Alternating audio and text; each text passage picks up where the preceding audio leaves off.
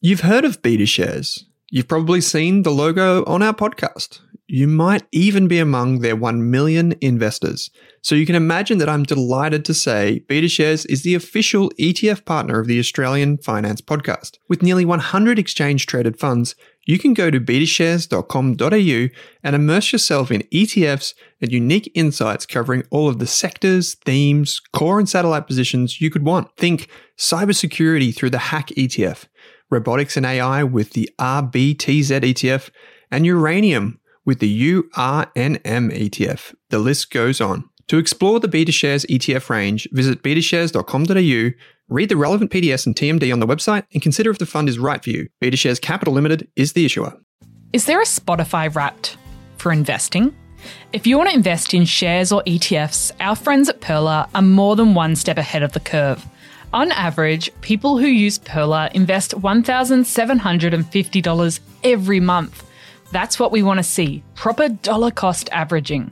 With automated investing tools making your life simple, Pearler investors have well and truly mastered the art of investing small bits lots of times. So, if you're ready to start growing your net worth in 2024, follow the link in your Spotify or Apple podcast player right now to discover how you can get started today.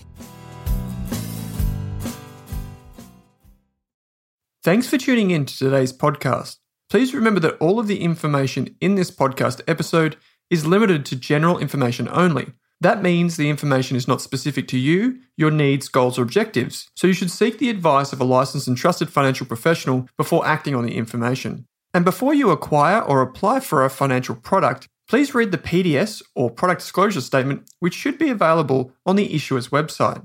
Lastly, please keep in mind that past performance is not indicative of future performance.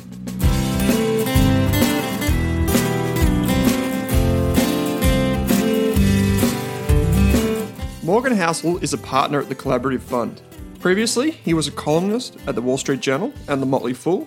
He is a two time winner of the Best in Business Award from the Society of American Business Editors and Writers, the New York Times Sidney Award, and a two time finalist for the Gerald Loeb Award for Distinguished Business Writing. Basically, Morgan is a big deal. And while I don't know about Kate, I think Morgan is one of, if not the best investment writers in the world. You've probably heard either Kate or I say things like 99% of long term investing is doing nothing, the other 1% changes your life.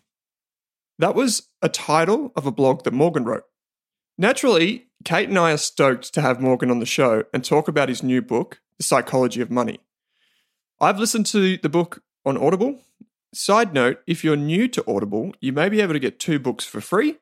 But more recently, I bought Morgan's book and I've been flicking back to the parts of it that I found most interesting and most inspiring. Kate and I really hope you enjoy this episode of the Australian Finance Podcast. Let's get into the episode. Kate, welcome to this very special episode of the Australian Finance Podcast. It's good to be back, Owen, for a brand new year. Yes, it is indeed. Today we're talking to Morgan Housel.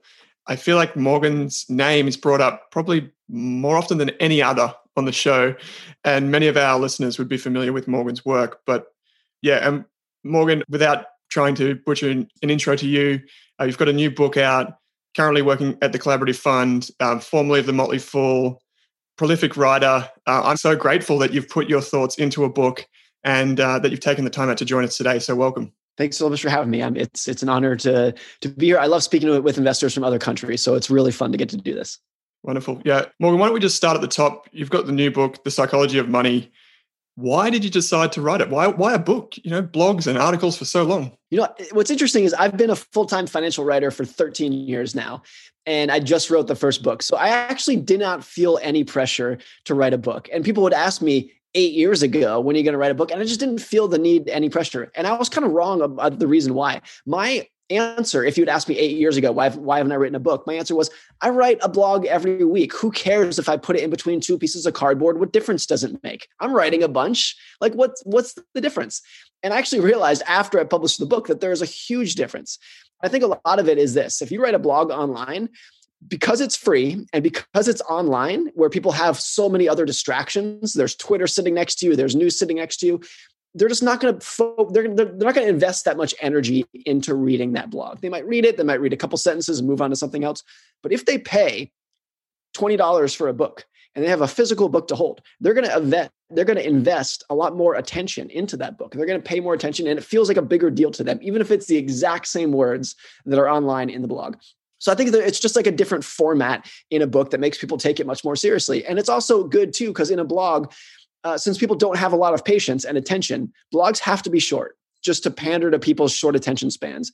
Whereas a book, you kind of have a little bit more freedom as a writer to expand a little bit because your readers have more attention.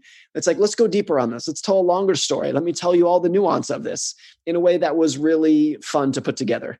Uh, so, you know, I, I didn't have any pressure to write a book for years, but now that I did it, I finally realized like, oh, that's why I did it. But I, I'm, I'm, I'm kind of glad that I waited until I had lots of different stories and anecdotes built up over the years to put this book mm. together into. Yeah, even like um, just with my sister, I've been trying to send her different articles and blogs to read about personal finance topics. And I mean, she's busy; she's never read one. But when I actually each year uh, under the Christmas tree, I give her a personal finance book. It was yours this year. I, I actually awesome. see that sometimes she reads them. The bookmark slowly moves through the book, so I good, think it's a good. much easier way to help someone else learn about difficult topics like personal finance when they're harder to talk about. Is actually being able to give them a book. It's quite different than sending sending them a, a link to an article, isn't it? Mm. It's much different. Also, too, what I wanted to do with this book, I try to do this with my normal blog writing as well, is I want to write something that a professional hedge fund manager would learn, would gain some insight from, but that a mm. complete novice who has no financial background would understand. I want both yeah. those things to be true at the same time, which is not a it's not an easy balance to hit. But I think if you can take a complicated financial topic, an important financial topic, and explain it through the lens of a story, sometimes a story that's from a completely different field that people understand, can wrap their heads around, can empathize with, mm. um, then hopefully you can kind of strike that balance sometime. So it was difficult when I was talking with the publisher before I wrote this book, and they asked the standard question Who is your audience? Who are you writing this book for?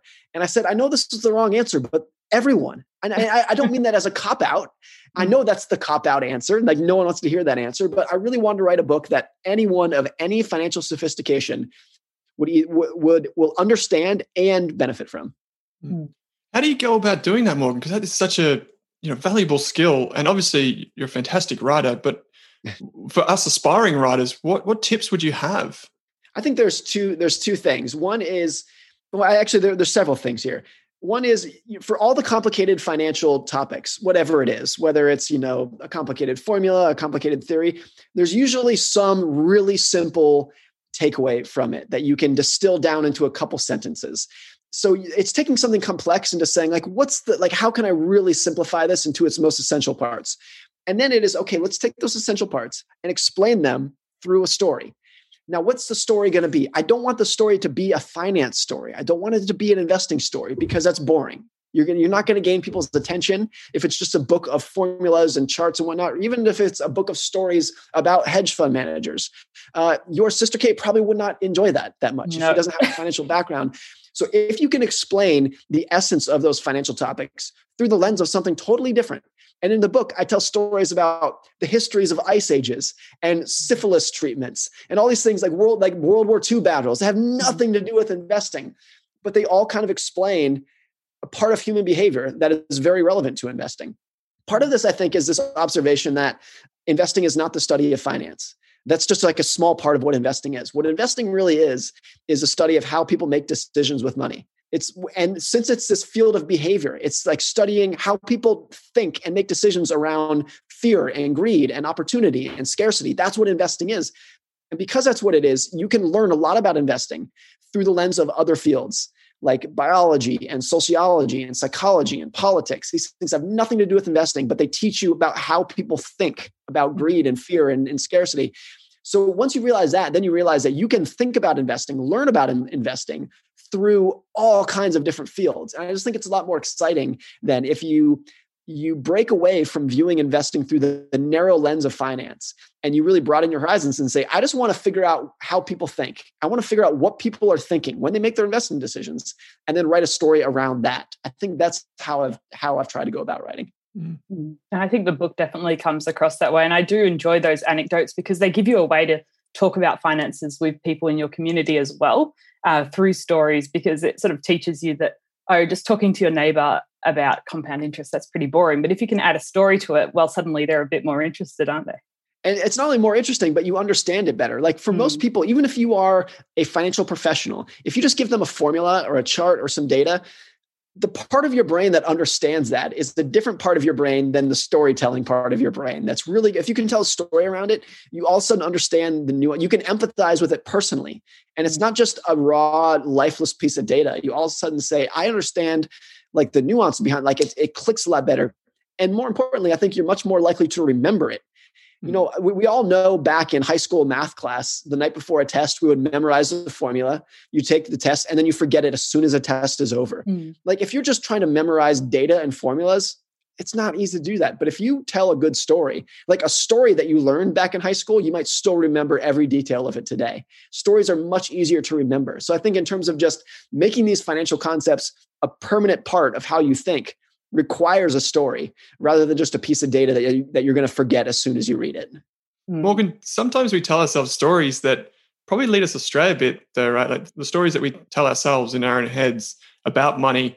I, I imagine, and I follow the Farnham Street blog, as no doubt you do. Yep. Multidisciplinary learning, wider reading, is that something that's incorporated into your daily routine? That's it. I, I almost never read finance books, economic books, very, very rarely. I read the Wall Street Journal and Bloomberg and you know financial news, but the huge majority of my reading is stuff that has nothing to do with investing. Mm. I'm reading a book right now on uh, on the ecology of trees. It just it has nothing to do with anything. But and I'm just reading that because I think it's interesting.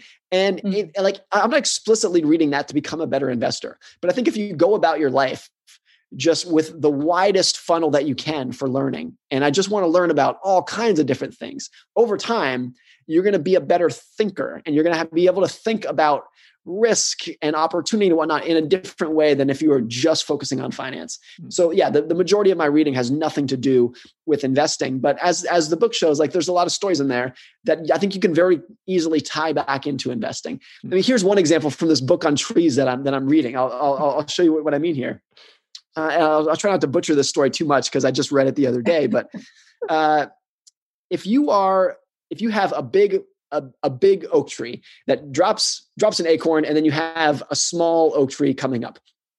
So that small oak tree is in its mother's shade. It's not getting a lot of sunlight. So it's going to grow very, very slowly because its mother is robbing all the sunlight. The fact that it's growing slow makes its wood really, really hard and dense, which is a good thing. It grows very strong. Now, in a different scenario, if the mother was not there, if you just took an acorn and planted it out in the middle of the field, a tree would grow, but it's getting all the sunlight. There's no mother blocking the sunlight. So it grows very, very fast. And because it grows fast, it's not very dense. It's a very soft, mushy tree because it, it grew so fast. And because it's soft and mushy, it is much more susceptible to rot and fungus. So here, like as soon as I read that, I thought, perfect. Here's the thing: if you try to grow too fast, if you're greedy with your growth, it doesn't work. If you want to be a big, strong oak tree, it's a slow process. It's going to take a while. You got to grow big. You, you have to grow strong. It's going to take a while. Like that applies to so many other things, including investing. The people who want to grow their money really quickly and greedy with it, they're going to end up rotting. They're susceptible to fungus and rot, so to speak. Whereas the people who are going about it slow, and just saying like look i know this is a 20 year endeavor and I, am not in any rush. Those are the people that build a big strong base that do well over time. So look the story about trees has nothing to do with investing but if you th- if you're always thinking through the lens of like how does these things tie together you'll see things mm-hmm. like that once in a while. Yeah that's really interesting like it's just there's so many ideas you can get through so many different areas. And i think sometimes when we're trying to learn about money we really silo ourselves off into i can only read books about finance and uh, we forget about the rest of the world out there that can really tie together and so much of this is that you know there's only like a dozen financial topics that are even worth talking about. So yeah. after you've read those it's like how many other books are you going to read about how gdp works? It's just there's not a lot like you you check all the boxes pretty quickly. Yeah. uh, so that's when it just makes it interesting to read about other stories that have to do with with those same topics. Mm, absolutely. Now in your book you say that doing well with money has little to do with how smart you are and a lot to do with how you behave so, what are some of the most important behaviors that we should work on to improve our odds of financial success? I think like one, one of the biggest one that applies to the most people is just being introspective about who you are and what your risk tolerance is and what you want out of money, what you want out of life. And the important takeaway is that it is different for everyone. how I think about money for my my family, our personal money is different from what you do, from, from what both of you do, and from what yeah. every listener. Everyone is different. And I think we've been kind of trained to think that money is math and two plus two equals four for me and you and everyone else. It's all the same answer. And it's not, that's what we've been trained, but it's not how it works. My goals are different from your goals. Like not, not dramatically different probably, but we're different people. We've had different backgrounds. We have different families, different, like everything's different. So I think if you realize that you have to be introspective and to say, what do I want? What is my risk tolerance? And look, the way that I invest might be different from the way that both of you invest. And that's okay. It doesn't mean we disagree with each other. It doesn't mean that one of us is smarter than another. It just means we have different lives. And that's fine. This is, I think, especially true for something like this. I grew up in the United States. I live in the United States. You are in Australia.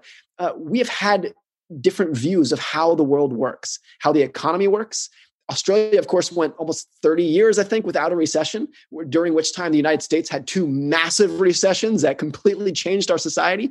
Or compare that to, to if you were growing up in Germany in the 1940s. Completely different view in terms of how the world works.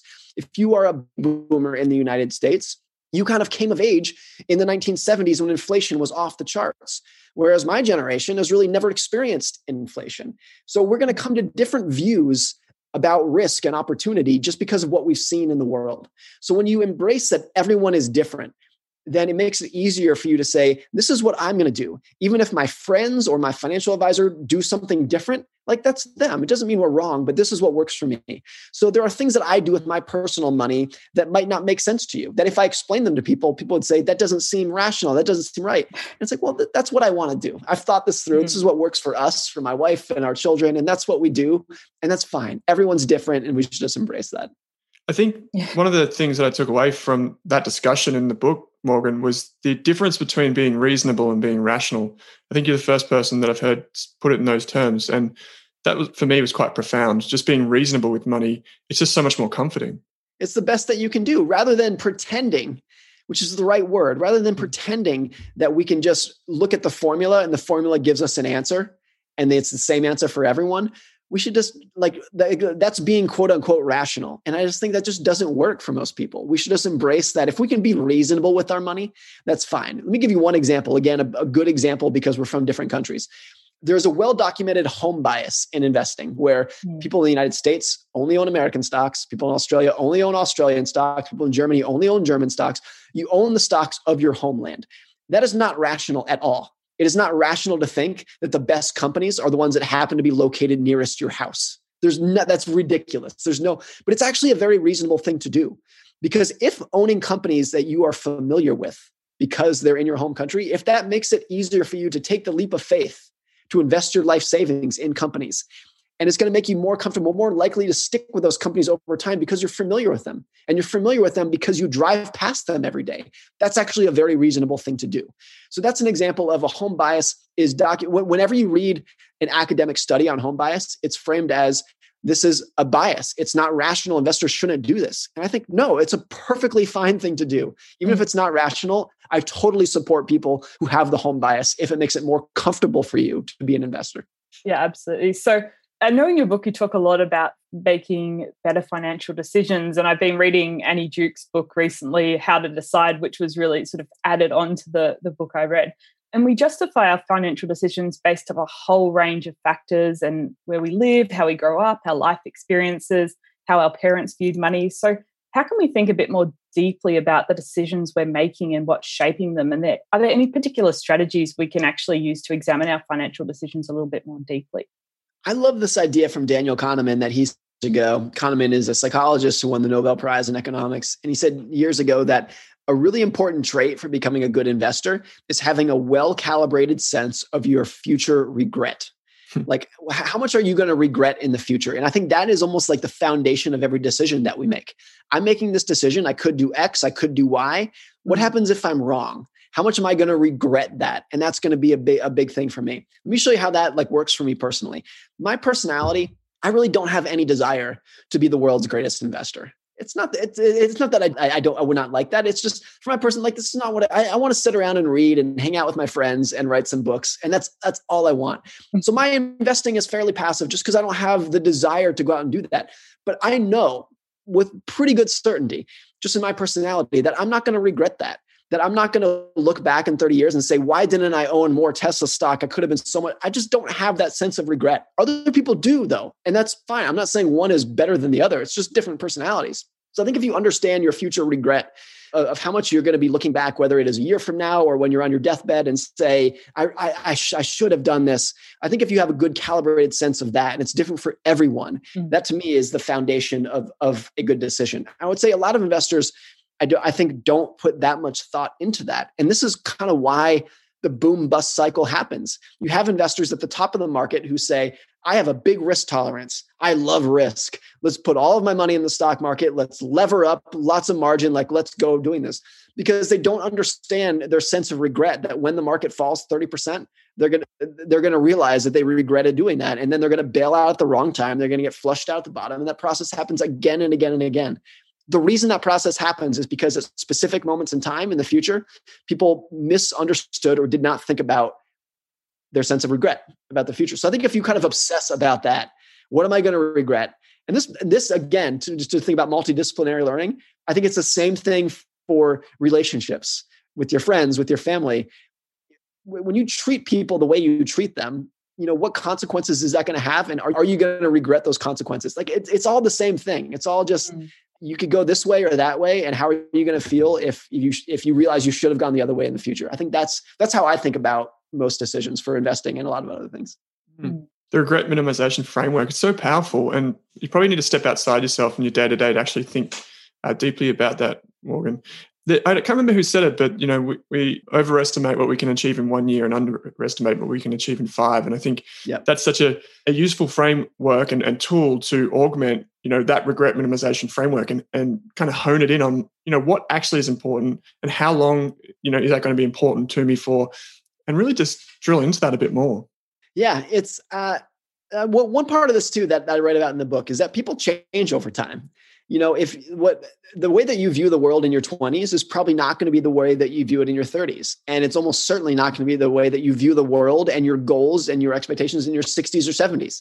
Everyone changes over time. And there's a lot of documentation in psychology about what's called the end of history, uh, the, the, the end of history bias uh, which is this idea that everyone, when they look back at their lives, when they look backwards, you realize how much you've changed. Owen and Kate Morgan were different people than we were 10 years ago. I had different values. I had different beliefs than I do 10 today than I did 10 years ago. Mm. But everyone underestimates how much I'm going to change in the future. So if you were to ask me, Morgan, who am I going to be in 10 years? I would tell you, and I will tell you, I'm probably going to be roughly the same person, but I'm not. I know, I know I'm not going to be because of how much I changed in the last 10 years. So we always underestimate who we're going to be in the future. And I think this is important for financial decisions too, to realize that the decisions you're making right now with, you know, what is your savings rate? How much do you spend? How much do you save? How do you invest? You might regret some of those. Well, not necessarily regret, but you might have different views in the future. And that's okay. And to me, the point that I made in the book was to how important it is to avoid the extreme ends of financial planning people who either have this YOLO side on one end of like, I'm just going to go spend all of my money and like, screw, like I'm just, you only live once. Let's just go out and do it. Uh, that's something that you will, there's a good chance you will end up regretting. Once you get into your 60s and you realize you saved nothing for retirement because you spent it all in your 20s, you might regret that behavior. And then there's this other end too, whereas if you are an extreme saver, kind of the fire movement, and you're saying, I'm going to save 90% of my income, well, maybe you know that feels great at one point in your life, but what if you were to have a debilitating injury and all of a sudden you were bedridden or had a terminal illness and you look back and you said, I could have spent all that money traveling to Europe and going all these places and having fun. Like the extreme ends of financial mm. planning are, I think, what you should avoid when you acknowledge that whatever you think about life and the world today is almost certainly going to change at some point in your life. Mm. Speaking, you brought up fire there. There's a quote in the book, and I'll insert financial. And you say, independence means doing the work you want at the times you want. And I think you repeat that in a few different ways throughout the book. You use a story or anecdote there. I think it's your parents, Morgan. Is that correct? To describe what independence means to you. Can you try to just uh, maybe give us a brief overview of that? I'm sure all of our listeners will go and read the book. So I don't want to give away all the secret sauce. Yeah, so I'll, I'll, explain a little bit that's in the book and parts that aren't in there that I, in hindsight, I kind of wish I'd added in. Mm-hmm. So I write in the book that my my father had a really interesting background. He started college, his undergraduate university, when he was 30 and had three kids. and he became a medical doctor in his mid 40s mm. when my brother, who's the oldest, was in high school. So that was like when his career began, when he had grown kids. So he, it was a really interesting uh, path for them because when my school, we were broke. We had no money. He was a student. We were living off of student grants, and it was like we barely had enough money for rent and food. We were happy kids. My parents were wonderful parents, but we just we just didn't have any money. And then my father became a doctor and earned the comfortable salary of a doctor. So things like it was a big change. And myself and my two siblings were old enough to realize the change. And what was interesting is that the frugality that was required of my parents when they were in school stuck with them, even when my parents were earning a decent living. Like they were, we were very for they saved a big part of their money. Uh, we lived in a decent house, but like like we we we could have spent so much more money than they did. My parents had a very high savings rate, and when I was, let's say, a teenager, I kind of looked down upon them for that. Not looked down, but I didn't get it. Why don't you go out and buy a Porsche? I know you can afford it. Why are you driving this clunker? I didn't I didn't get it, and I I just couldn't really understand it. And then my my dad, about uh, I don't know, five years ago, I guess, um, got kind of burnt out of the ER. The you know it's a very it's a stressful job with people literally dying in your hands in the ER. And he realized that after 20 some odd years, he had had enough, and he just quit. He just retired. And I think that was the moment when that's why you were saving money, so that you yeah. whenever you got you were just sick of what you were doing, you said, "Okay, I'm done."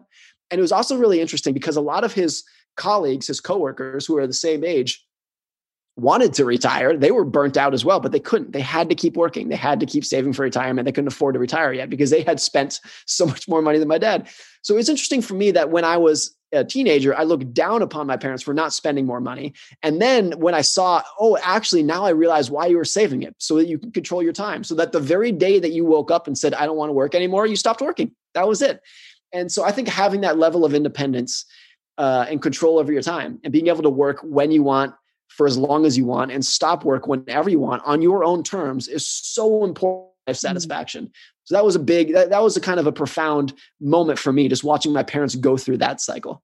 Yeah, and it sounds like they knew exactly what was enough for them and I you talk a lot about in the book about knowing what your goalposts are and what are some of the ways that we can stop our goalposts moving when it comes to our finances because i see so many people around me that the goal just keeps growing and growing and growing so they're never actually happy because they they can't work out when is enough for them I mean, one gets a lot into like circles and social signaling and what and whatnot, but I think there is a general observation. This is not black and white. It's kind of it's a it's kind of a nuanced thing, but no one is as impressed with your possessions as you are. That's the big insight for me. A lot of people have a goal of, oh, I want the fancy car, I want the fancy house, I want the fancy jewelry. And a lot of times it's because they think that people will admire them for those things. If I have this car, people will think I'm cool. If I have this big house, people will think I'm important.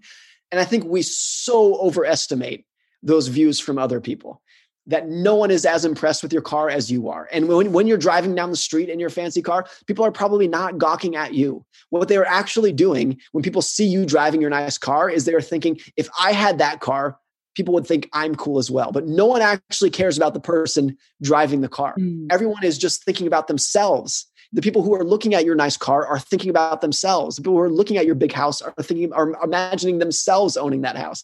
I think when you wrap your head around just how that social signaling works, it makes the desire to keep moving the goalpost of social status a little bit less. Not 100%. It's, it's a natural thing. I'm susceptible to it as anyone else. But I think if you can kind of push yourself in that direction, that uh, just just realizing that the money is for you to like to control your own time and live your own life. And the signaling that you think the benefit from the signaling that you think you're going to get is much less than you imagine. Makes it a little bit easier but it's a thing. I think we're all susceptible to this in different degrees. It's, it's a really tough thing to get around. And also like i never i would never advocate living like a monk for people. Like there's a lot of great things to buy. I love nice cars. I like nice house. I like eh, live a great life. Just realize that the benefits that you get socially are probably less than you imagine. There's this concept um, i know it's um, doing the rounds here in Australia in the fire community. It's you know around about lifestyle inflation. You know, you get that that pay rise, and then you put more money to doing things and going and buying things and material objects. I think you mentioned in the book there that you know pay increases for you personally actually went to more savings uh, because that's what was important to you that independence and having that control and the choice later in life or even now. Yeah, I mean, I write in the book that there's a chapter at the end called Confessions where I kind of mm. lay out my my personal right. financial situation. I don't I don't give any numbers, but I try to be as open as I can. This is my wife and I and my financial lives for you. Mm. And I, I wrote in there that I think what I'm most proudest of of my wife that my wife and I have done is the goalpost hasn't moved that much. It's it has moved. I'm not saying it's been perfect, but not that much. And the way that we live today is not dramatically different than when my wife and I graduated college. We have a bigger house because we have two kids now, but our, our day-to-day spending has not changed that much because and, and we're not suppressing ourselves. I just feel like we don't desire that much. and that I'm proud of because any raises that we have gotten in the in, during our careers have gone to savings in a way that has let us control our times to, to a greater degree than we would have 10 years ago in a way and that makes me really happy the fact that I can work on the projects that I want to and and and whatnot is is like that degree of, of independence is our pretty much our own our only our sole financial goal that we spend all of our time thinking about. So it's been uh, you know there, there's obviously there's difficult parts and there's temptations left and right for everyone, including us, but that's been a really important kind of north star for us when we're thinking about our own finances. So I, I know in your book you talk about the kids don't want your money; they want what your money or what your money buys they want really time with you and what are some of the ways that we can educate our children to have healthier relationships with money into the future i mean i i love like so we do so our son is five years old and we started uh, I don't know, maybe a year ago, saying, okay, on the first of a month, we're going to give you your allowance. You get X dollars, and you can get pretty much whatever you want within reason. Mm. So we started doing that, and then we we also told him, hey, I try to explain to him if you save your allowance this month, then next month you can combine it with next month's allowance and get an even bigger. And he just immediately he's like, no, no, no, no, no. Like we're going to we're, we're, we're going to toy store right now. we're going to spend this. So I've been trying to put forth the idea of savings and that savings can get you a bigger toy in the future if you save your allowance it's not it's not it's not really clicking quite yet. Hopefully it will it will in the future but this is something that i spend a lot of time as well. Like our oldest child is five and we have a one year old daughter so we're still i'm still not in the in the zone of of being able to teach them the big life lessons around money. I think that'll come you know mm-hmm. five or ten years from now but it's interesting to watch to watch it as well uh, just to watch how my son thinks about money. Um, he he mentioned the other day i mean this is just like a funny five year old kid thing he, he mentioned that he wanted to buy something. And I said, well, where are you going to get that money? And he said, from the bank. And I said, well, where, where did the bank get the money? And he said, banks just have money. You just go in and get it. like, like, like the, the idea of money to a small child is so foreign and like the, the baseline that they start with mm. that it's it's interesting. But I like I, I don't know if I have good advice for how to teach an older kid or a teenager much about money because I haven't I haven't experienced that yet. And I, I I do kind of worry a little bit that will get it wrong. I think every parent worries that they're gonna they're mm. gonna get all kinds of parents and parenting things wrong. And I, I, don't know if my wife and I have a good strategy yet for what we're gonna do with our kids, teaching them um, about money, things like allowance and whatnot. I don't know if we have a good strategy uh, so far. I think a lot of that too is that every child is different. I have I have an older brother and an older sister. The three of us are so different, so mm. different financially. Uh, just in terms of how we think about money, like what we've chosen to do with our careers, totally, totally different even though we had the exact same upbringing through the same parents. So everyone is different in a way that I don't think that I know how I'm going to teach my son or daughter about money when they're teenagers because I don't know who they're going to be yet. Like we're all we're all going to be different. Mm. And I think some of the lessons that your parents teach you can take a long time to kick in. I remember my parents tried really hard to teach me about saving money in high school and putting away some some of the money I got from my part time job. And then when I got a full time job at 17, I just spent every single dollar I earned. And uh, there was no savings in sight for at least 12 months. And they, they were like trying to give me some leash, but I, I know they were kind of worried that I was just going to be like that for the rest of my life. But then something sort of clicked along the way and I realized, oh, I actually don't want to spend every single dollar I earn. I might like some money in the future. So I think it, it did take a couple of years after high school to actually sink in of those lessons they taught me while growing up. And that's actually a really good point that you experienced that. You experienced blowing all the money that you had and then not having much. I think that's really good. When my son was born five years ago, I wrote him a letter about finance. It's written on the Motley Fool. It's called Financial Advice for My New Son. And one of the things I wrote in there was, I hope you're poor one day, not miserable and not not suffering, but I hope you experience the power of a dollar through its scarcity. I think the only real the only way that you can learn how powerful a dollar is is to feel its scarcity. Mm. And so I think it's important for kids teenagers, young teenagers, to have that feeling of realizing like you had money and you blew it, you have none left, and you regret that now, don't you? Like that's an important lesson to learn.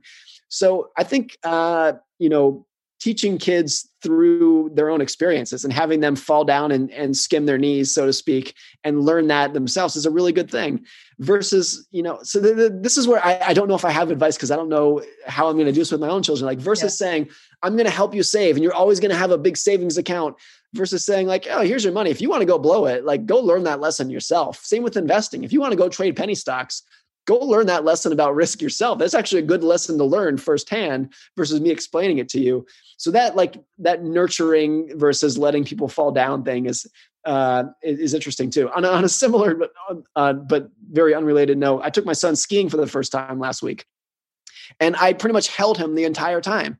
He was, I held him between my knees with ski down, and I never let him fall. I held him the whole time. And I, I think that was a mistake. I think I should have let him mm-hmm. fall so that he realized like oh this is how you balance versus having me as the pure safety net the whole time. Very similar with money. Mm. another great anecdote from a different discipline or totally different environment. Morgan uh, as we come to the back of the conversation one question that i have and i've thought about as i followed you over the years is did you think that you would be in the position you are today talking about money to two people in australia or people in europe touring the world talking about money and investing when you were a teenager or when you were a young adult?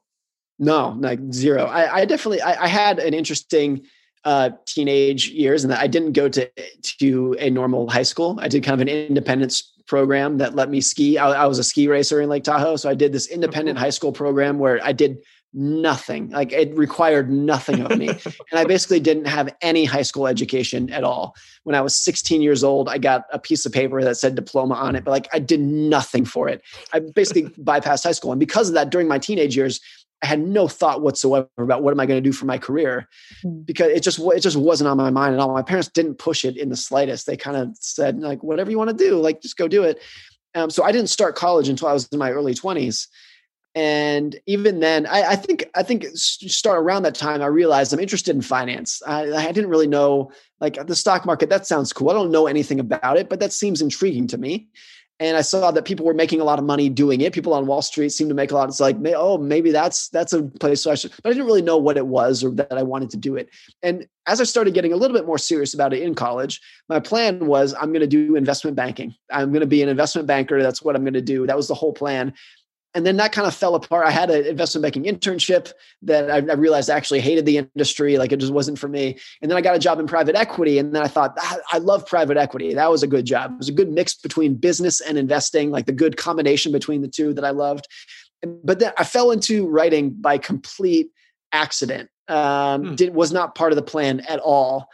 Um, and I had a friend who was a writer for the Motley Fool uh, at the time, and he said, "Hey, you're looking for a finance job. Why don't you go apply to the Motley Fool to become a finance writer?" And like, I, I had no interest in writing, I had no background in writing, um, didn't want to do it. And at the time, I think I would probably look down on it versus becoming a private equity CEO or, or being a financial journalist in my mind, like I'm kind of ashamed to say this, but at the time, mine those sat on very different kind of more like like one was way above the other in my mind. Mm. So I started a writer. I started becoming a writer with the idea that I'll do it for six months or something, and then I'll find another job at a hedge fund.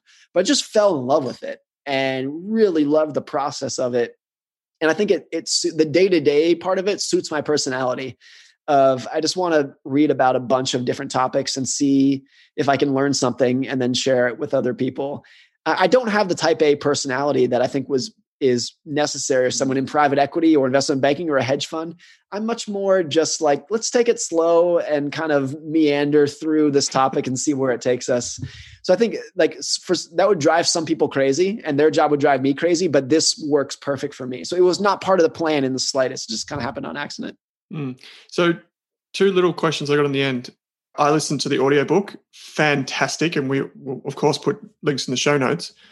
How did you choose who did the the voice? So the voice of the audio for uh, the, the audiobook is Chris Hill, who's the Motley Fool's podcast and radio host. Chris is a, a good personal friend of mine for years. He's he's wonderful. Uh, since he's a radio host, he has a much better voice than I do. He's a better reader than I do. That's what he does for a living. I write words for a living. He speaks words for a living. So let's like separation of labor. Let's let's do it that way. So when he reached out to me uh, before I started writing the book and said he was interested in it, I said, "Perfect, done. That's that's mm. great."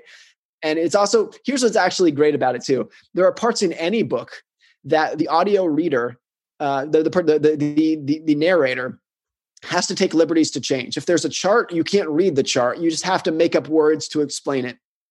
So I was mm. really nervous about this of like, who am I going to trust to just make up parts of my book mm. And like write it themselves? It's like, I don't know, but I have, I had 100% trust in Chris. So when I handed Chris the manuscript, I said, any parts you want to change, I trust that you can do it right. Just go. It's like, it was a good, it was a good partnership between us just because I think there was a level of trust.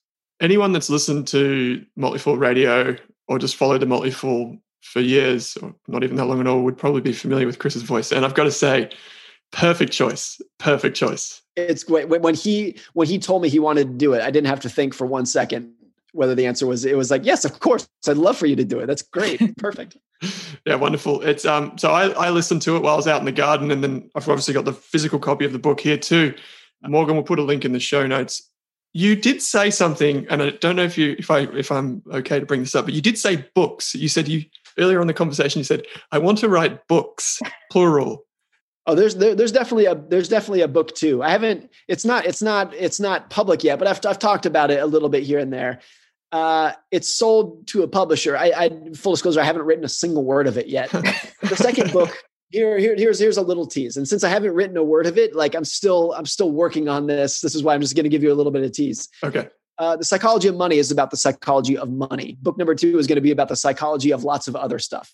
The kind of idea is what are what are 20 behaviors across history that never change? What are just a fundamental part of human behavior particularly in business and economics that never change? Because look technology is always changing. The economy is always changing. Stock markets are always changing. What never changes? What are the behaviors that are just enduring fundamental parts of who we are as humans that we can put a lot of confidence in that those behaviors will also be part of our future? That's kind of the idea for book number two that i'll be working on this year. Sounds really interesting I think I saw you share something on Twitter about some rights for maybe making this into something on screen. Yeah, that's right. the The psychology money is going to be turned into a documentary. Uh, that's that's a long project. I don't know if people will be able to watch that for another two years. Who knows? Like that's that's not something that comes together overnight, but it's going to be on film. Yeah. Hmm. Wow! Congratulations. Thanks. Fantastic. Kate, do you have any final closing remarks or questions for Morgan? Oh, I think it's been a, fantastic conversation. I hope uh, if listeners haven't already read or listened to the book, uh, they do that, and we'll definitely include all of that in the show notes below. Mm-hmm.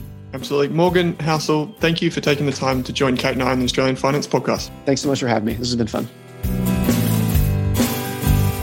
Thanks for tuning in to this episode of the Australian Finance Podcast, where our mission is to improve the financial futures of all Australians. If you'd like to learn more, create a free account at rask.com.au forward slash account to download free episode workbooks, bonus resources, and take our amazing free personal finance courses. You can also join our online community by following the link in the description. If you enjoyed the show, what we'd love is for you to leave us a snappy review on iTunes. And you can follow us on Twitter and Instagram at Rask Australia. Kate and I are also on both of those channels. Finally, if you have any feedback, suggestions for episodes or guests to come on the show, or you just have a question for us, shoot us an email at podcast at rask.com.au.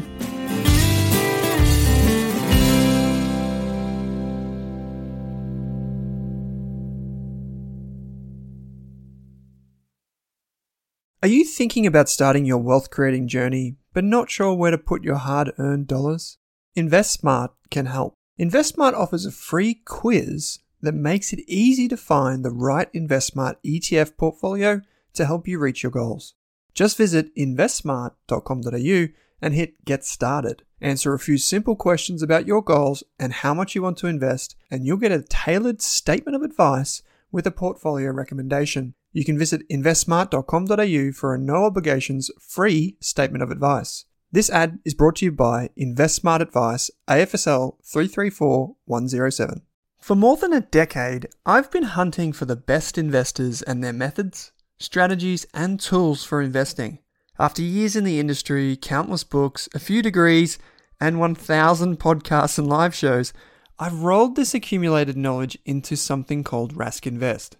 If you've ever heard me talk about a core and a satellite, active and passive, true long term compounding, or you simply want to know exactly how I would invest, now is your chance. Rask Invest is our new investment service, designed for all types of investors who want professional management of their core portfolio at a low cost from a team they trust. Rask Invest helps you automate your wealth creation and passive income. Simply click the link that says Invest with Owen in your podcast player to join one of our live platform walkthroughs or book a call with us. You can also view the Rask Invest PDS and TMD and get invested with me.